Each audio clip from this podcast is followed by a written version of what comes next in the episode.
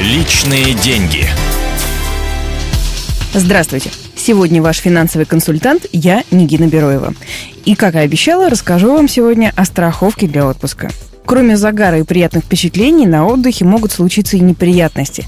Простуды, травмы, отравления.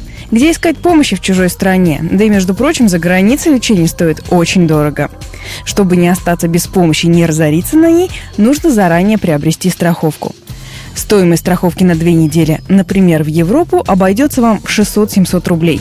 Цена зависит от длительности путешествия, вида отдыха и страховой суммы. У каждой страны свои требования к страховой выплате.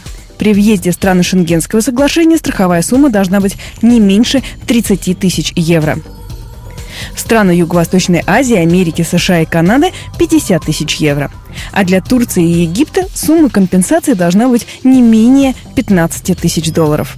Дело в том, что у каждого места отдыха свои риски. Турция, например, лидер по простудным и желудочно-кишечным заболеваниям. В Египте распространены аллергические реакции и автокатастрофы. Таиланд – это желудочно-кишечные заболевания и тоже автокатастрофы. А вот в Тунисе вы найдете все вышеописанное. Естественно, никто не говорит, что с вами что-то случится. Вероятность того, что отдых будет испорчен, незначительная. Но как приятно, когда успеваешь подстелить соломку на место падения. Номер колл-центра страховой, который указан в полисе, лучше всего забить в свой телефон, чтобы при необходимости он был под рукой. Как только что-то случится, первым делом связывайтесь со специалистами компании. Они уже организуют оказание помощи. А я прощаюсь с вами. Хорошего вам отпуска и помните, деньги лишними не бывают. Личные деньги.